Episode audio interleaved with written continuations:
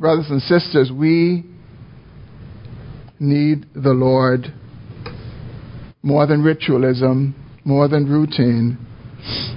We need the Lord because if the Lord is not the center of what we do this week, then what we do will be no more than a hunger strike and nothing more than a religious ritual.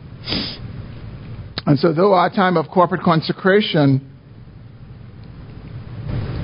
officially starts tonight at 9 p.m., as we prepare to hear God's word this morning, let's posture our hearts to hear what I pray will be a guiding word for us as we head into corporate consecration. For this morning's message, our attention will be focused on a single verse of scripture in 2 Chronicles 7:14. But I want to start reading from verse 11. 2 Chronicles 7 14 is our focus, but I will begin reading at verse 11. Thus Solomon finished the house of the Lord and the king's house. And all that Solomon had planned to do in the house of the Lord and in his own house, he successfully accomplished.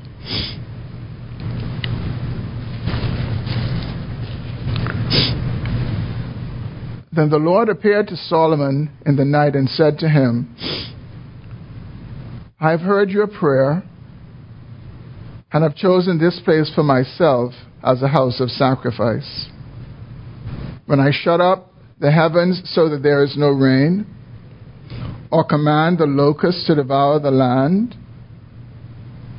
or send pestilence among my people, if my people, who are called by my name humble themselves and pray and seek my face and turn from their wicked ways, then I will hear from heaven and will forgive their sin and heal their land.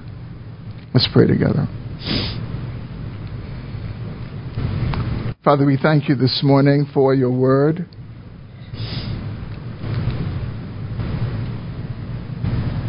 And Lord, we recognize that we need your help as we engage your word. We recognize that we need the Holy Spirit to convict us of the truth. We need the Holy Spirit to lead us into truth. Lord, we need the Spirit's help to make application to our lives. And Father, we also recognize that the word before us this morning is the word upon which we hope to build the entirety of this week. And so, Lord, we need much grace for that. We need your help to affect our hearts this morning, to cause us to truly respond to what you are saying to us in your word this morning and then throughout the remainder of this week. Lord, there are ways that we have in mind in which we need to come before you, but Lord, you know person by person, and you know fully in this local church exactly how you would have us come before you. And so, Lord, would you help us now as we open your word. Would you give us an endowment this morning, Lord, that we can truly build upon this week? Lord, this week is not about endurance. This week is not about mind power. This week is not about personal and self discipline. Lord, this week is a week that we need your grace. So pour out your grace abundantly upon us and pour out your grace upon us even now as we sit under the instruction of your word. So, Father, will you do this, we pray. In Jesus' name, amen. Well, Second Chronicles 7.14 is, without a doubt, one of the most misinterpreted and misapplied verses of Scripture in the Old Testament and perhaps in the Bible as a whole. And for this reason, I need to set a context for this verse and clarify some of the important issues before we are able to really consider it as I believe the Lord would have us to do for this week. I'm sure many of you have heard this verse quoted in relation to the many national problems that we have the breakdown of family life and the resulting social problems that are all around us, increased immorality, increased poverty, spiraling crime, failing institutions. No doubt some quoted it this past week in the aftermath of the highly publicized invasion of Dr. Rex Major's home. In response to our sea of problems, they say, well, if the church would only humble itself and pray and see God's face and turn from their wicked ways, then God will hear from heaven. He will forgive their sins and He will heal our land, and all of these problems will go away. But here's the problem with that line of thinking the promise that God makes in 2 Chronicles 14, that promise was given to the nation of Israel, and it does not apply to the Bahamas, and it does not apply to any other nation for that matter.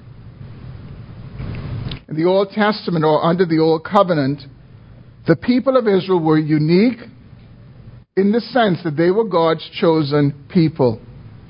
They were God's people. They were His people and He was their God. They were a theocracy. And God ruled them through His representative, the king.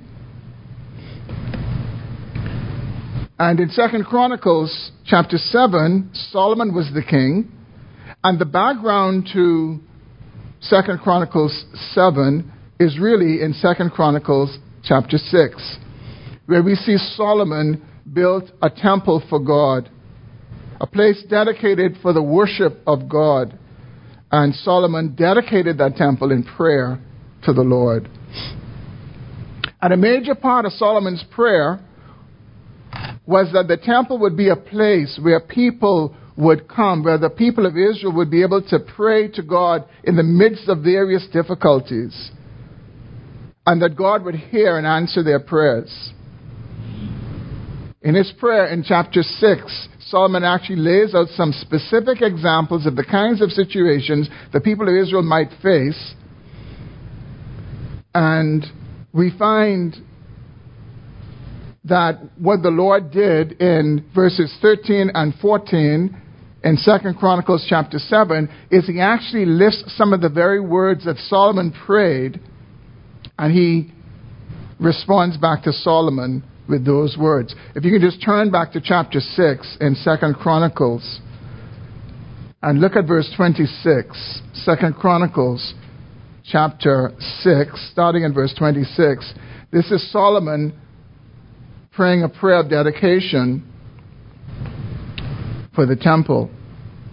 And he says to God, When heaven is shut up and there is no rain, because they have sinned against you, if they pray toward this place and acknowledge your name and turn from their sin when you afflict them, then hear in heaven and forgive the sin of your servants, your people Israel.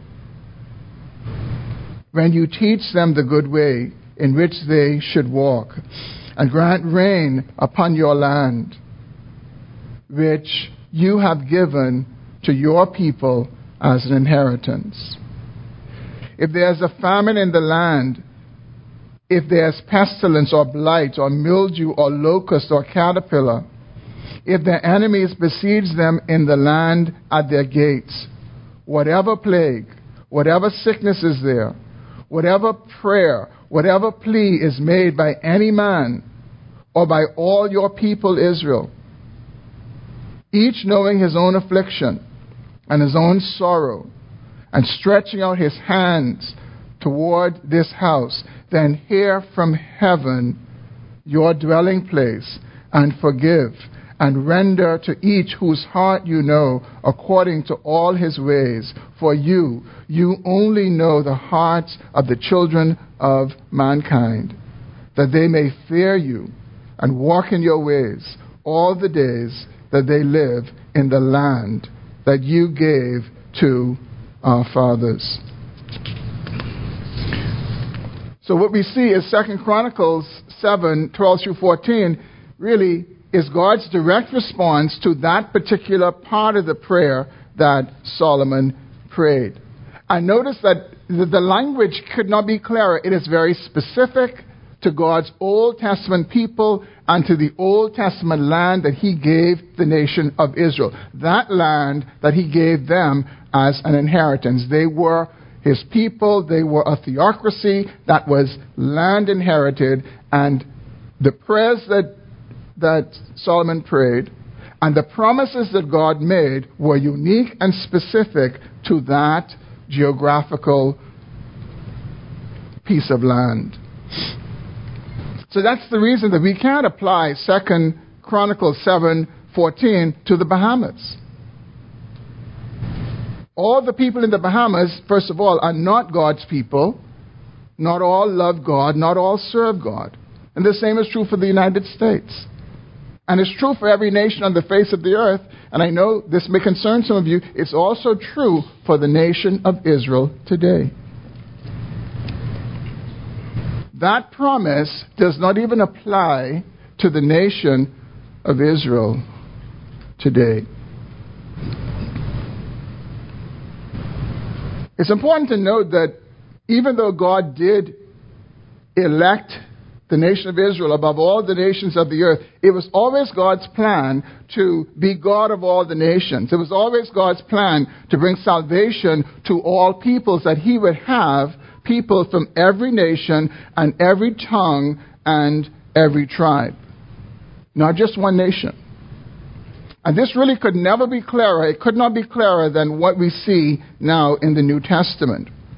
For example, here's what the Apostle Paul writes in Romans 2, verses 28 through 29. He says this For no one is a Jew who is merely one outwardly, nor is circumcision outward and physical, but a Jew is one inwardly, and circumcision is a matter of the heart by the Spirit, not by the letter. His praise is not from man, but from God. So notice how Paul here in the book of Romans is interpreting and explaining who the true Jews are. He says, the true descendants of Abraham, the true people of Israel, the true people of God, are those not from an outward way, but it's a matter of the heart. It's not referring to birth or descent, but really by the heart, by the Spirit, is by faith.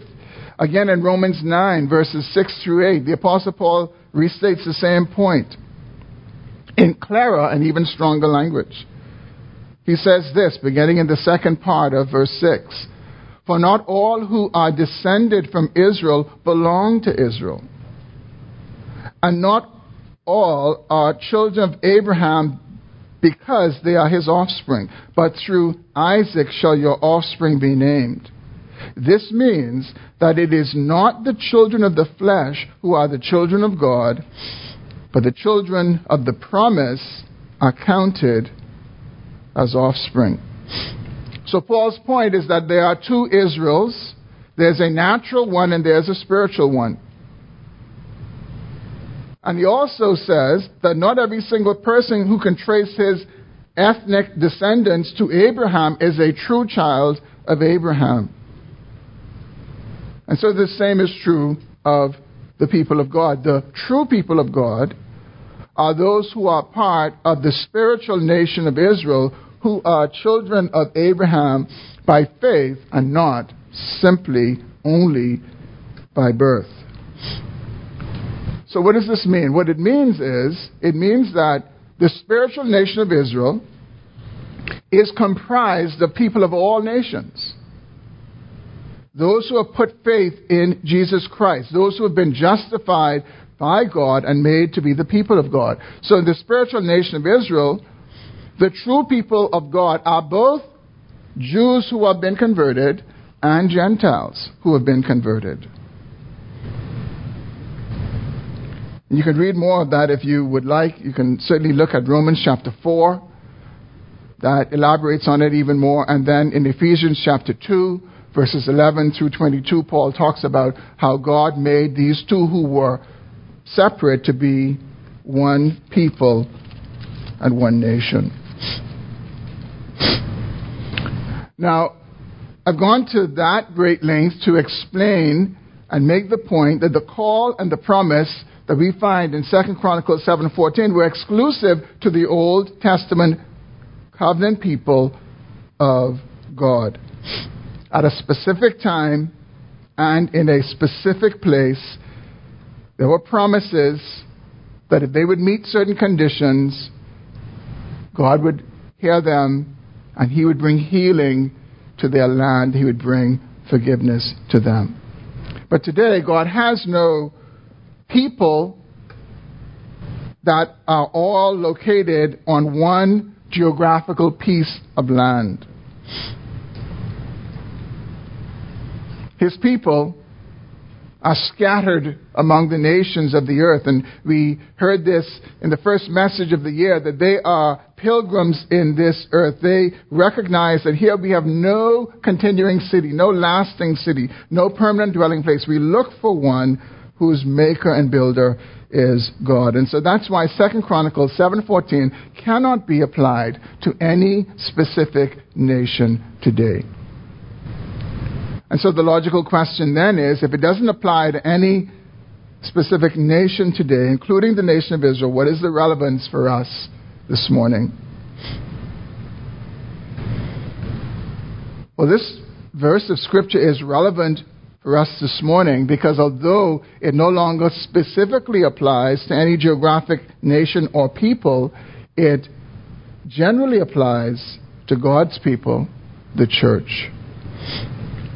And here's how it generally applies to God's people today God will hear and bless his people when they turn to him in prayer and repentance. That's how it applies. Even though it no longer applies to any nation of people on the earth in terms of geography, it is still a principle and it remains true that God will hear and bless his people when they turn to him in prayer and repentance. Second Chronicles 7:14 as I said earlier is not only the text for this morning's message but it is also the primary scripture upon which we are seeking to build this week of corporate consecration. And so this morning, in our remaining time, I want to try to help us in terms of how we should think about this verse, how we should meditate on this verse both this morning and during the course of the week. And this morning, I have two encouragements that I want to give us concerning this verse. And um, I pray they'll help us to posture our hearts for this week of corporate consecration. The first encouragement is this as we read and engage and meditate on this verse, number one, let's remember who we are. Let's remember who we are. If you have repented of your sins and you have come to know Jesus Christ as Lord and Savior, you belong to Him. You are a child of God. You are included in the two key words at the beginning of this verse, and those words are my people. If you have come to Christ, if you have trusted Christ, if you know the forgiveness of your sins this morning, you are included in those two words, my people. God makes us his people when he saves us from a life of sin and rebellion against him and he brings us into his family. We cannot make ourselves God's people. We cannot choose on our own just to say, I'm going to be one of God's people. No, God does that by His own divine initiative. God makes a people. He redeems a people to Himself. And we see this foreshadowed in the Old Testament, and we see it fulfilled in the New Testament, where God redeems a people to Himself. So in 2 Chronicles 7:14, God is not speaking to unbelievers. He is speaking to his people who are related to him through redemption. And so, as we consider this verse of Scripture this morning, as we consider this verse of Scripture this week, we must do so as those who have been redeemed through Christ. And we must remember that this is why we're able to do what God is calling us to do. This is the basis upon which we are being called to do these things. Because we are the people of God. And we need to remember this because after calling us his people, this verse goes on to say some pretty hard things to hear, some difficult things to hear. It references our sin and calls us to repentance. And I think if we bear this in mind, if we bear in mind what God calls us, and we bear in mind the issues that God raises, what we see is God's grace is on display in this verse.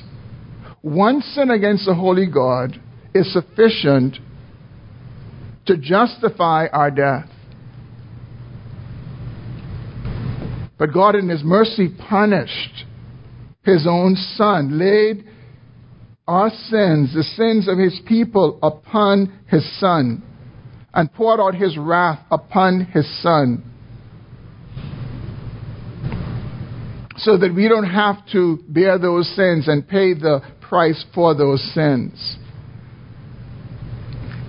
And he calls us his people still in the midst of those sins. He doesn't brush them aside and pretend that, that they're not at times a part of his people's lives. He says, You're my people, but you have these sins and you have to deal with them. And I, I believe that we will hear this differently, we will engage it differently if we remember we are the people of God. And again, God's grace is displayed here. Because he would call the filthy clean. He would, he would call people like me and you his people. So, as we ponder this verse this week, let us remember who we are in spite of our sins, in spite of the things that the Lord may bring to our attention this week. We remember if we have been forgiven by God, if we have repented of a life of sin and turned away from a life of sin, let us remember that as God brings conviction to us, because even though we have repented of sin and we have turned away from sin as a lifestyle, there's still indwelling sin in us. We have not yet been set free from the presence of sin. Sin is still around us and indeed within us. But as we remember this, that we are the blood bought people of God, we are the blood washed people of God, then we can engage this without fear, without trepidation, other than the fear of the Lord. And my second encouragement for us as we engage this verse this week is this. Let us ponder what God says. First, Let's remember who we are. And second, let's ponder what God says. And by ponder, I mean let's not just gloss over this verse. And it's so easy to do because we've heard it so much. It's so easy to do because we can quote it, most of us, from memory. But let us take time to consider it. Let us take time to think about it and to meditate about it in terms of what does it mean for me? What does it mean for us as a local church. God is saying so much in this little verse, but we will miss it if we don't take the time to slow down and ponder what He's saying to us. In this verse, God calls His people to four specific acts of obedience, and then He makes a threefold promise to them if they obey. He promises that He would hear he would forgive, and He would heal. Now, this morning, I'm not even attempting to be exhaustive in what the Lord is saying to us in this particular verse, but I want to try to be representative to help us to ponder what God is saying, to spark our hearts, as it were, to just consider, God, what are you, what are you, what are you saying to me? What are you saying to us as a church? First of all, notice the first act of obedience to which we are called. God calls His people, He calls us to humble ourselves. I think it's instructive to us this morning that the first call that God gives us is to humble ourselves. And when you come right down to it, the root cause of sin is pride. It is because of pride that we, we disobey God. When we believe that we know better than He does. It is because of pride that we desire what God forbids and hate what God commands. And in the end, we disobey because of pride. It is because of pride that we look down upon others and mistreat others and think of ourselves more highly than we should. It is because of pride that we sometimes engage in high handed sin and premeditated sin and presume upon the grace of God. You know, I can't give enough illustrations this morning that would resonate with every single one of us seated in this room.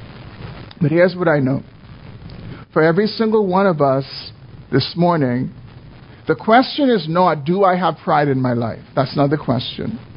The question for every one of us this morning is, where do I have pride in my life and how much? Where do I have pride in my life and how much? A number of years ago, I heard a pastor friend say, he said, pride is like an onion. He said, when you lift, when you take off one layer, when you peel back one layer, there's another one underneath it to be peeled away. And we need the Spirit's help this morning. We need the Spirit's help to help us to see pride in our lives because oftentimes we're blind to pride. Oftentimes we are indifferent to our pride. Oftentimes we would relegate our pride to our personalities. Well, I'm just that way. People in my family are that way. We're all that way.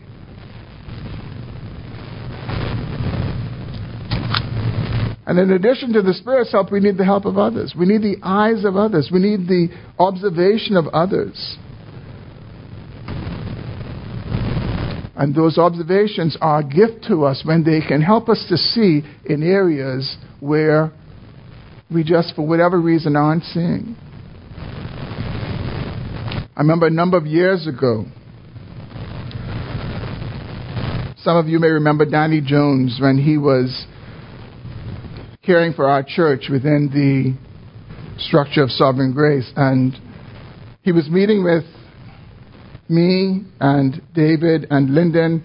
Both David and Lyndon at the time were a part of the eldership. And I was there, and he just began to ask them about me in my presence. One of the questions he asked them, he said, How do you rate Cedric in the area of pride? And they weren't sure how to respond. He said, Well, okay, scale from 1 to 10, 10 being humble, and, and 1 being uh, prideful, how do you rate him? And I sat there and they both rated me a 3.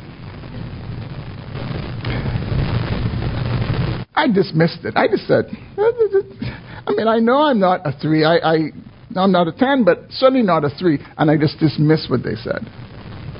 I mean, I wasn't hearing anything else that they said, and I thought, you know, they were just, I, don't know what they were looking at. I thought he was a very humble person.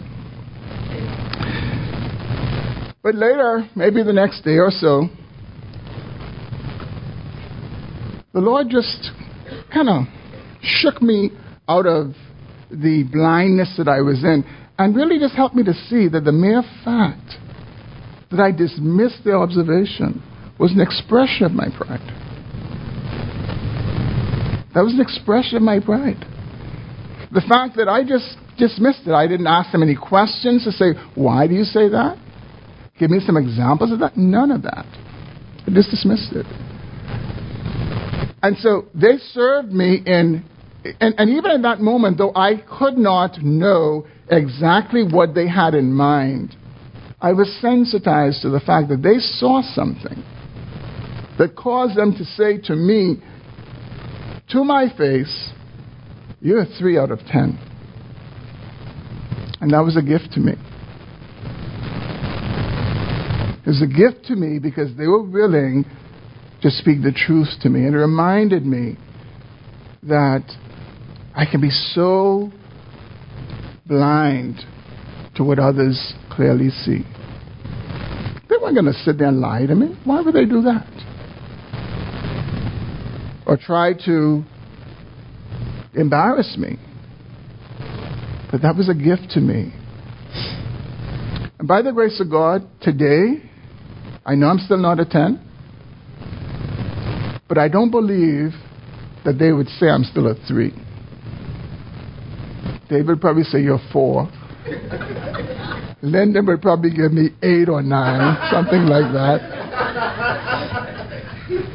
Um, that's just the way those, those guys are. You know, I've always said, listen, if you need a recommendation of anything, go to Lyndon. I mean, he sees what nobody else sees. Um, but no, I mean, there was a gift to me. It's helped me, and by the God, I've made progress. By the grace of God, I've made progress. Whatever, to, whatever degree that progress is, I have made progress. And the biggest progress is just being aware that I have more pride than I'm aware of. And left to myself, I would not have seen it, and left to myself, I will not see it. So, in addition to praying and asking the Holy Spirit to help us to, to see pride in our lives and to deal with pride in our lives, I encourage us let us ask others who are close to us about observations they may have for us, where they might see pride in our lives. Husbands, let's ask our wives. Wives, let us ask not us, but you ask us, your husbands. Parents ask children. Children ask parents. And then let's listen and let's not try to defend. And if you feel that an observation is unwarranted, if you feel that it is inaccurate, I encourage you, rather than defend right away or even question, receive it Bring it before the Lord this week, and then maybe you may need to follow it up at another time, or you may just need to thank that person for sharing that observation. The second action to which we are called by the Lord is to pray. And here again, it is fitting that after being called to humble ourselves, we're called to pray. And the reason is that oftentimes prayerlessness is an expression of pride and self dependence. You see, when we don't pray, what we're silently saying is, God, I don't need you. I can do this by myself. And when we consider this call to pray, let us consider the personal and corporate aspects of our prayer lives. And let's be honest with the Lord. Let us be honest with the Lord concerning this important aspect of the Christian life, this call to pray. And let us ask the Lord to help us to be a people of prayer, to, to be marked by prayer, and to grow in faith as we pray. I was encouraged as I thought about this call to pray by the words from James as he concluded his letter in chapter 5, beginning in verse 13. He writes, Is anyone among you suffering? Let him pray. Is anyone cheerful? Let him sing praise. If, is, is anyone among you sick? Let him call for the elders of the church and let them pray over him, anointing him with oil in the name of the Lord. And the prayer of faith will save the one who is sick, and the Lord will raise him up. And if he has committed sins, he will be forgiven. Therefore, confess your sins to one another and pray for one another that you may be healed. The prayer of a righteous person has great power as it is working. Elijah was a man with a nature like ours, and he prayed fervently that it might not rain. And for three years and six months, it did not rain on the earth. Then he prayed again, and heaven gave rain, and the earth bore its fruit. Here in these verses, James gives us great encouragement to pray personally, to pray with others, calling the elders to pray for us. And he reminds us that we can pray like Elijah because Elijah was a man with a nature like ours. So, brothers and sisters, as we engage this week, let us ponder and obey this call to pray. And the third act of obedience which God calls us to is to seek His face. And this naturally flows from prayer. While it does not mean that we cannot ask God for anything, we cannot make petitions to the Lord, it doesn't mean that at all. We can do that. We ought to do that. He, calls us to do that. What is clear, though, is that we are primarily seeking His face this week, not His hands. We are seeking His face and not His hands. John Piper makes the point that the term see God's face means to seek His presence in the uh, Hebraic idiom. That it generally means that seek his face means to seek his presence. And I think what is clear as we consider this is that it will take time. It implies that it is not automatic. When we talk about going to seek something, the implication is not that we're going to just go there and pick it up and it's all done. No, we're going after it and we're just not sure, we're not just certain about that approach to finding whatever it is we're seeking. There's this sense of, of time. And God sometimes is a God who hides himself. He's a God who sometimes does not make himself and his presence very evident to us because he desires that we would seek him.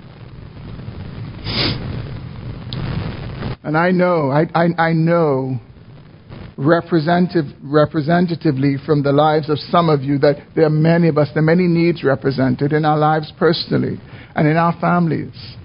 And there are needs in our local church. And these needs are worthy of seeking the Lord. One of the things the Lord has really graciously checked me on over the years is really helped me to see sometimes how I would be approaching what would be considered gr- grave and major and serious matters in a routine and a typical way. Brothers and sisters, there are some things that call us to seek the Lord. Yes, there's a sense we're seeking His presence, but also there's a sense that we're seeking to know His will. We're seeking to do His will. Some of you young people who are getting ready to graduate and thinking about your future, and thinking about what you want to give yourself to. This would be a great week to carve out some time and say, God, I want to seek you concerning this. I, I, I want to seek your face. I want your approval. I want you to lead me. I want you to direct me in this. We're going to gather on Wednesday night and we are going to have an extended time of singing more than the other nights during the week. And the whole idea would just be to come together and to really be seeking the Lord. Just listening as we sing and just, just seeking His presence, but also seeking His will and asking for His guidance. And the fourth and final action to which we are called as God's people in this verse is to turn from our wicked ways. He calls us to turn from our wicked ways. Now, this is quite shocking. It tells us, again, that even as God's people, we have wicked ways that we need to turn away from. Let me ask you, what comes to your mind when you think of this term, wicked ways. Well, I know for some people, what comes to mind is major, major sin, like adultery and fornication.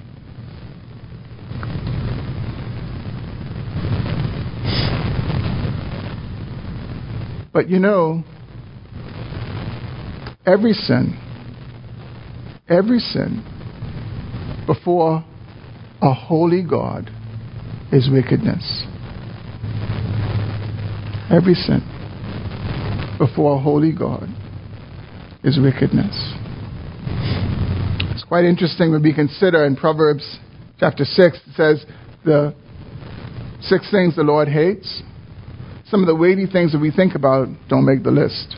Doesn't mean he doesn't hate those other things, but they don't make that list in that passage. I wonder if sins like anger and selfishness and gossip and backbiting and complaining come to mind when you think of wicked ways. I wonder if unthankfulness and ingratitude comes to mind. Children who feel entitled to what their parents do, that it doesn't cross their minds to express gratitude. Husbands who feel entitled to what their wives do, and vice versa, and so they're ungrateful. Jerry Bridges calls these sins that we would not put in the category of wicked, he calls them respectable sins. Turn with me for a moment. Try to keep your place at Second Chronicles um, 7, but turn with me to Ephesians chapter 4. And I want us to consider some of the sins that may not come to mind when we think about wicked ways. Ephesians chapter 4.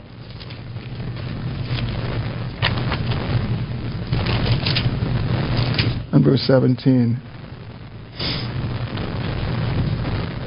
The Apostle Paul takes the first three chapters of this letter and he reminds believers of the great work of salvation that God has worked in them.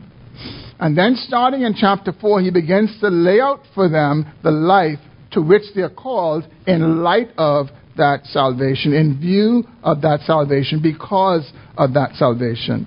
And this is what he says in verse 17. Now, this I say and testify in the Lord that you must no longer walk as the Gentiles do, in the futility of their minds. They are darkened in their understanding, alienated from the life of God because of the ignorance that is in them due to their hardness of heart. They have become callous and have given themselves up to sensuality, greedy to practice every kind of impurity. But that is not the way you learned Christ, assuming that you have heard about him and were taught in him as the truth is in Jesus. What he's saying is you've been taught to put off your old self. This is turning from our wicked ways, to put off your old self which belongs to your former manner of life and is corrupt through deceitful desires, and to be renewed in the spirit of your minds, and to put on the new self, created after the likeness of God in true righteousness and holiness. Therefore, having put away falsehood, let each one of you speak the truth with his neighbor, for we are members one of another. Be angry and do not sin. Do not let the sun go down on your anger and give no opportunity to the devil.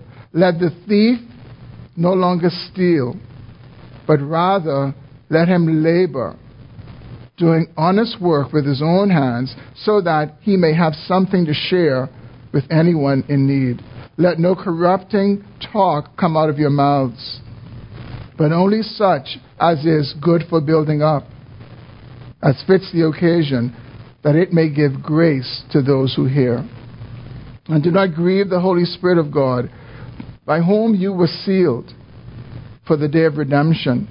Let all bitterness and wrath and anger and clamor and slander be put away from you, along with all malice. Be kind to one another, tender hearted, forgiving one another, as God in Christ forgave you. And you can go on and also read what he says in chapter 5 as well. This week, let us ponder these words. Let us ponder what it means for us individually to turn from sin, to turn from our wicked ways, to turn from sins with which we have become cozy and comfortable.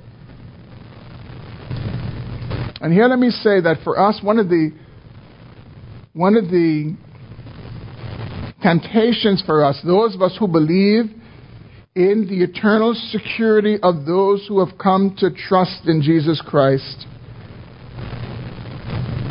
One of the traps that we, we can sometimes fall in is to believe that because we have been saved and we, we will always be saved, then we dabble in sin.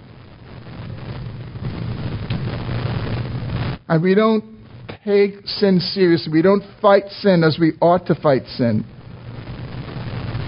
We have in the back of our minds that, well, it really doesn't matter so much. Or we do what some people say, you know, I'm going to lay my salvation down, deal with you, and then I will pick it up again. I'm sure you've heard people say that. And it, it's that kind of smugness, it is that kind of high handedness that we need to watch and be so careful with. This doctrine of eternal security is a precious doctrine. It is a doctrine for comfort. It is not a doctrine for smugness. It is not a doctrine to be cozy with sin and to play with sin. And when we do that, we lose the comfort of the doctrine. We cannot have comfort in believing that we belong to Christ when we act as those who do not. One of the most scariest verses in Scripture is found in the Sermon on the Mount as Jesus is concluding it in Matthew 7, verses 21 through 23. Here's what Jesus says Not everyone who says to me, Lord, Lord, will enter the kingdom of heaven, but the one who does the will of my Father who is in heaven. On that day, many will say to me, Lord, Lord, did we not prophesy in your name, and cast out demons in your name, and do many mighty works in your name? Then I will declare to them, I never knew you. Depart from me, you workers of lawlessness. Those are scary words, brothers and sisters. And we get no comfort when we see how close we can go to the line and we play the game because I'm saved. It really doesn't matter. I'm secure. I'll just do this for the moment and then I'll be okay. No, we could, you could find yourself, if that is your attitude, among these people here that Jesus refers to in Matthew 7 21 through 23. So, as we consider Second Chronicles 7, if you turn back there with me now. And verse 14, the four action words in it, they are, they are humble, pray, seek, and turn. Humble, pray, seek, and turn. What is this? This is nothing short of a call to prayer and repentance. This is a call to prayer and to repentance. And since these words are directed to God's people, what they do is they remind us that repentance is not something that is relegated to that moment some years ago when I came to Christ. Repentance is not just relegated to that prayer I prayed when I asked the Lord to save me. No, repentance is something that is ongoing in the lives of believers. Repentance, the Christian life is a repenting life. Not for us to be saved again, but that we may grow in sanctification, that we may become less sinful, and we may become more Christ like. Now, after calling us to repent and to pray, notice that the Lord makes a promise. He promises to hear, He promises to hear His people's prayer, to forgive His people's sin, and to heal His people's land. And again, these words were initially directed to the nation of Israel. But for God's people today, because we don't have some physical land that the Lord is going to drive out the locusts from and He's going to remove um, the enemies from, what we, what we need to be doing as New Testament people is we need to be thinking about the land of our lives. Let us think about the land of our local church. Even, I would say, let us think about the, life, the, the, the land of our families.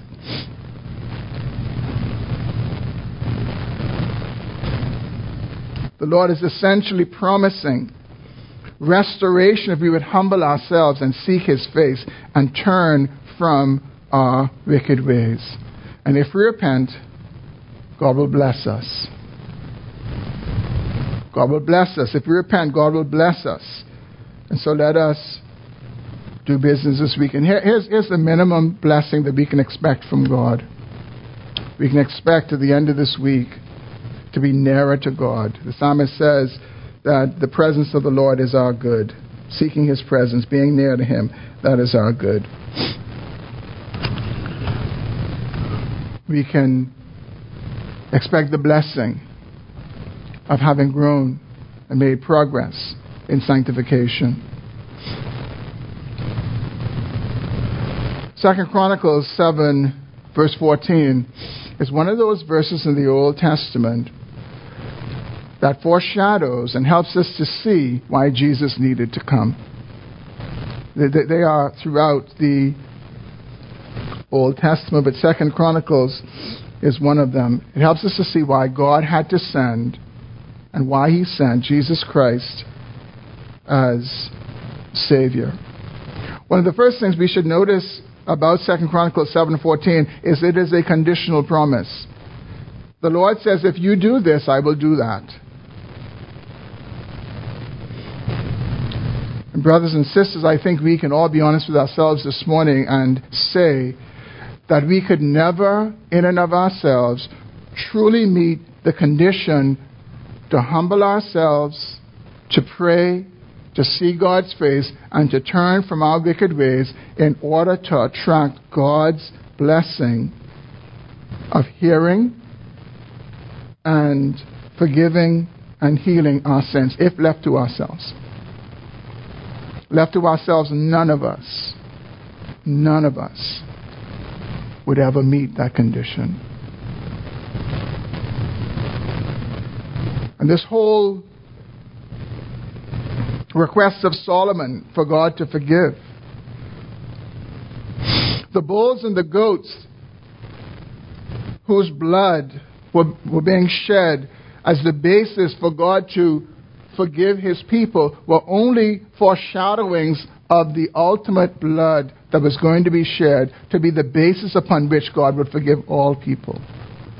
And so this verse anticipates this verse anticipates the coming of Jesus Christ and the sacrifice that he would make on the cross that God would be able to forgive us of our sins. This verse contemplates the death of Christ that makes all of this possible. And so, as we consider this verse this week and ponder it, let us not leave Christ out of it. We must remember him because he will perfect before God our less than perfect humbling of ourselves and praying and seeking God's face and turning from our wicked ways. We will never do that perfectly. And this is no appeal for us to not make genuine effort. No, we make genuine effort. We avail ourselves of the grace of God, but we do so knowing that at the end of this week we will not depend on those works because Scripture says they're filthy rags. every work of righteousness that we can possibly conjure up this week, that we can, we can produce this week, falls short in and of ourselves. It is only through Jesus Christ that it becomes acceptable to God. So let us make grace motivated efforts this week to obey what God is saying to us, coming before Him, humbling ourselves, praying, seeking His face, turning from our wicked ways. But let our confidence be that there's one who has done all of those things on behalf of his people. See, Jesus not only died for us, he lived for us. He lived a life that we could never live. And God credits that life to all those who put their trust in him. Let's pray.